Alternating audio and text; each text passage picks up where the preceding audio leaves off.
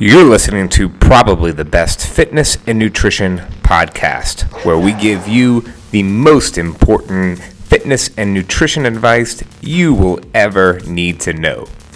Probably. Make sure to like us on Facebook and Instagram for fitness at Rue Fitness and for nutrition at Stacked Coaching. While you're there, give us a five star review, rate, review, and subscribe, and share it with your friends. Hey, everybody.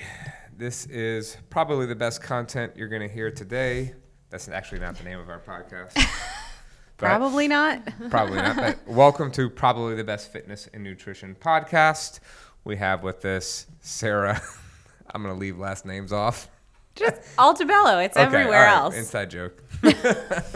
Bless. By inside joke, I mean 10 minutes ago, just Sarah and I. Sarah, whatever her last name is. I'm here. I'm here. Uh, we have with us Emily Schneller, and of course, I am Bradley Schneller. I say, of course, you know all of us. Of course, all of us. So, all right, let's just jump into this awesome subject. Oh, no banter prior to? What will people do? I don't know. We are standing, so we have different kind of energy today. Mm-hmm. All right. Okay. All right. Good stuff. All right. So I actually wanted to do this podcast because it addresses a problem that I see a lot in the people that we help with Stacked. And so part of the process for people joining Stacked is they get on a free call with either Stephanie or me. And one question that we ask them is, What have you tried to reach your goals? Um, not all Stack clients are weight loss uh, clients, but a lot of them are. And we get the answer uh, like what haven't I tried basically.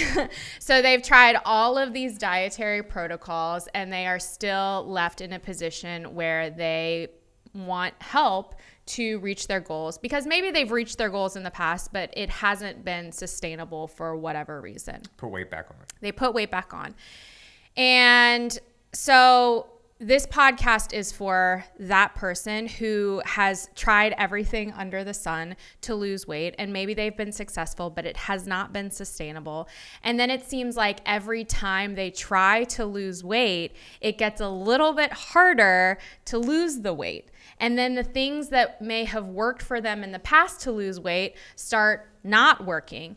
And then it seems like they are eating a very little, unsustainable amount of food and still not losing weight. And so today I want to talk about why that happens and hopefully what to do to change that going forward.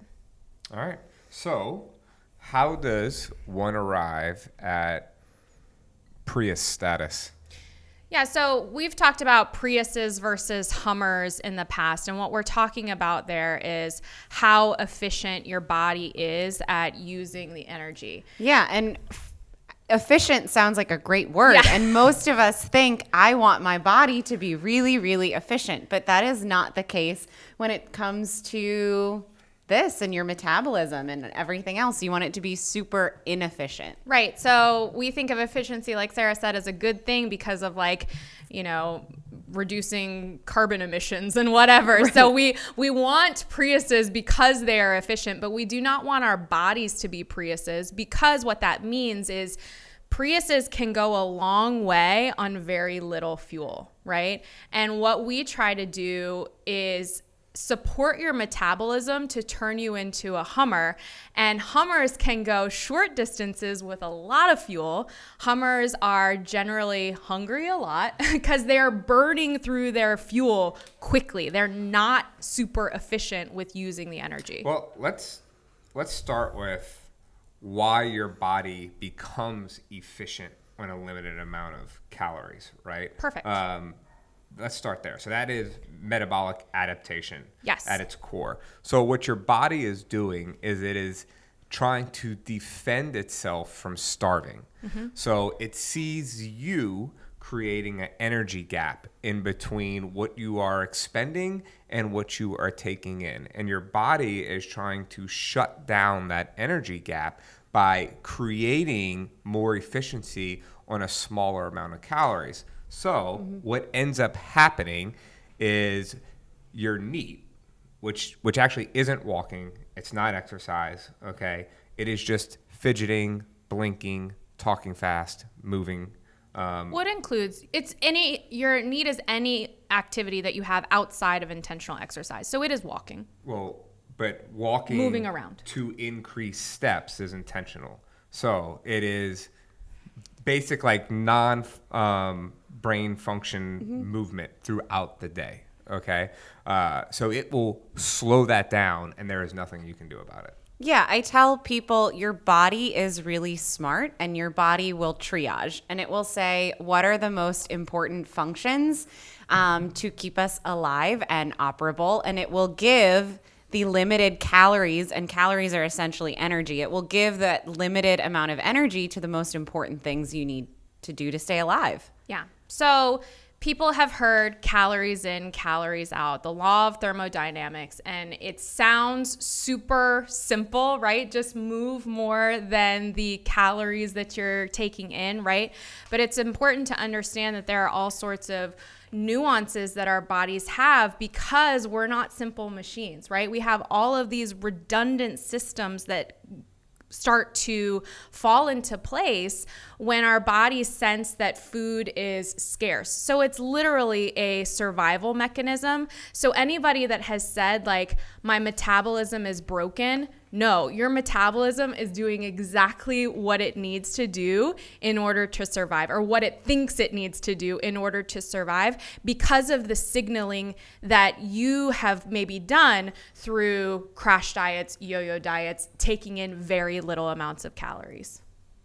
And then because of that, I mean, I'm sure we'll talk a little bit more about it, but your body doesn't like being in this kind of starvation mode. So it does things to prepare itself for when it does take in food to hold on to it and adapt so that when food is plentiful, um, it is it, it's just trying to protect itself from starving again. So it makes regaining weight really, really easy. Yeah. So, So, how does someone arrive at this point?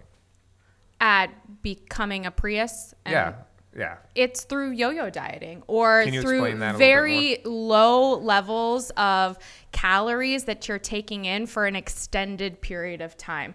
It's it's crash dieting. You know, maybe somebody wants to get vacation ready and so they, they go on this diet that involves like cabbage and grapefruits and whatever, water, lemon water and that's it for 3 weeks and they lose I just named some of Bradley's Been there. favorite foods. they lose like 20 pounds in three weeks and they look great on their vacation, but then they go into this like food orgy afterwards and it's like everything in sight they want to eat.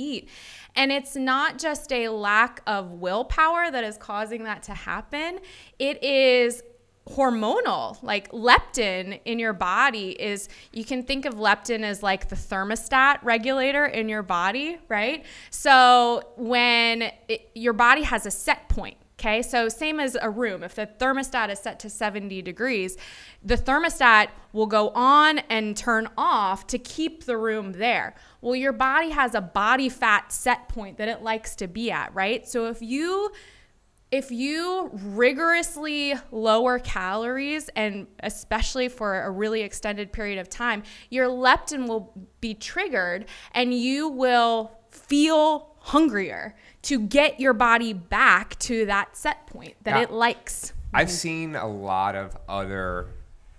I'm not naming anyone specifically, but like nutrition coaching companies point out like, "Oh, my client lost 30 pounds in 30 days," and I just cringe because I'm like, "How is that sustainable?" You know, how is that going to work for the long term? What the hell did you do in order to arrive at a 30 pound loss in 30 days? Right. And doing something for two or three weeks while it's not great, um, you, you can kind of go back quickly. But the person who has done this on and off for 20 years is going to have a much greater metabolic adaptation. Yeah. Yeah. And Bradley, you said something about sustainability. We say all the time that the best diet is the one that you can stick to. And it's not just because, it's literally because here's the mindset that a lot of people in our society think. I like how long did that take that person to lose the weight, right? And the the subtext behind that question is how long do I have to change my behavior so that I can go like get to where I want to go so that I can go back to doing all the things that I used to enjoy. Like they think of dieting as these short-term things, right?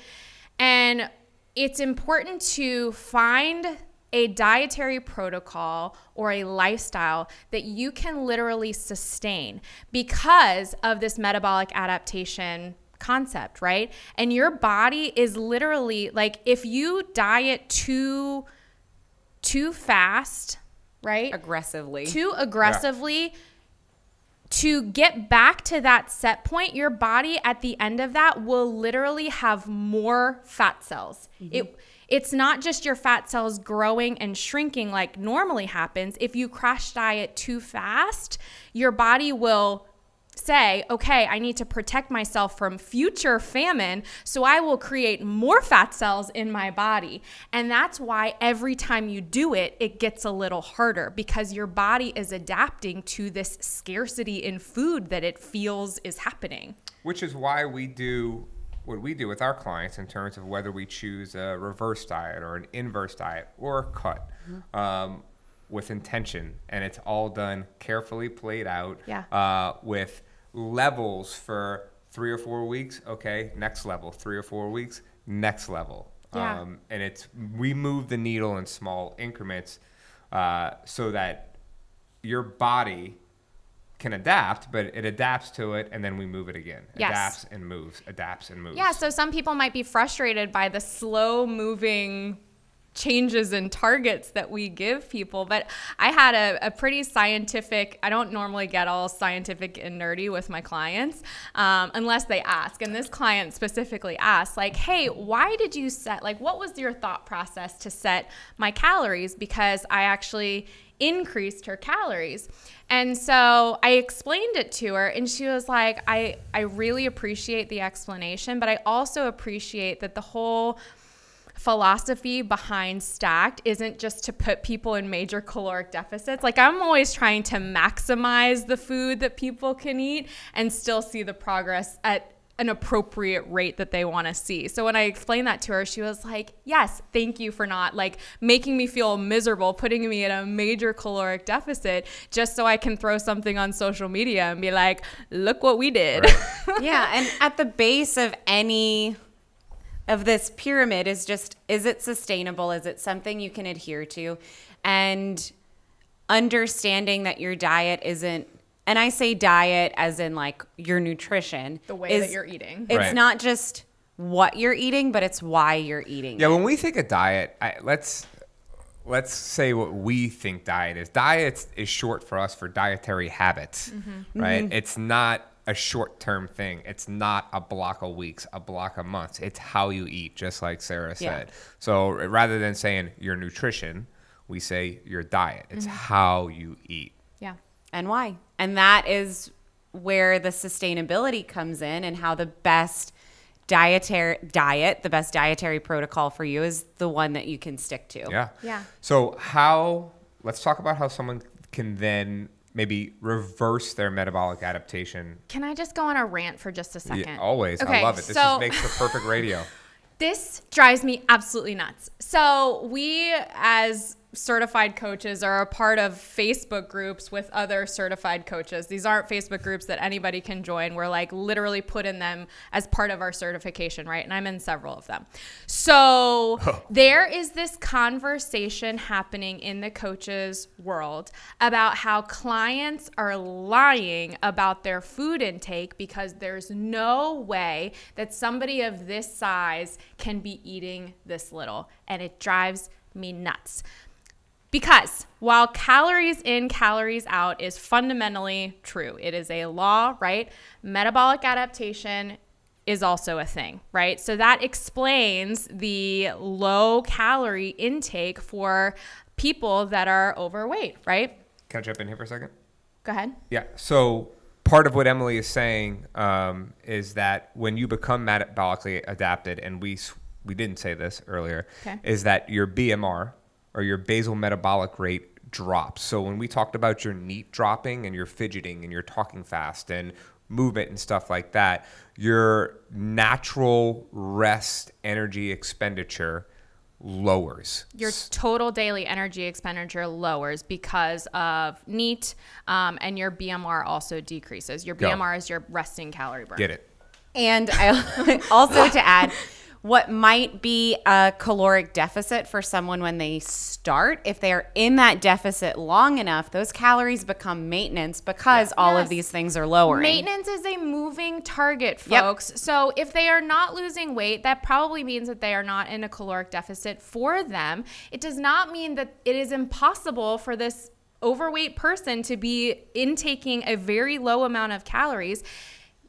I do not believe that people are liars, right? I think that humans are forgetters, and that's why tracking your food is really valuable and tracking with accuracy is important. But I Or deniers. I hate when these coaches are just like, my clients are lying about their food intake. Also, the Hawthorne effect comes into play. So, the Hawthorne effect is changing your behaviors just because you're being watched, right? Even if you're saying, okay, track your food and what you're doing, and I don't tell you to necessarily do anything differently, the Hawthorne effect means that you'll probably do things differently just because you're reporting what you're doing to a coach. We see yeah, it 90%. every yeah. every time you slow down because a cop car turns Right. onto the highway next to you, Regardless of whether or not you're speeding. you might be going under the speed limit, but Right. for a second, you either brake or you slow down. That's the Hawthorne effect. Right. So it doesn't necessarily mean that these people have been consuming this little calories forever. Like they got to that weight at some point because they were eating in excess of maintenance. Uh, but anyway, I just don't like it when coaches call their clients liars. All right. That's my rant. So we take someone who is overweight, eating a thousand calories a day, Mm-hmm. not moving very much. What's the plan? uh, tracking your food and becoming aware of your intake is crucial. Uh, but then slowly, and I mean slowly, increasing that intake over time. So that's what you hear us talking about. Like, this person is working out less and eating more and losing weight. How is that possible? That's how we're doing it. We're slowly increasing their calories over time. And we're putting an emphasis on protein first, okay?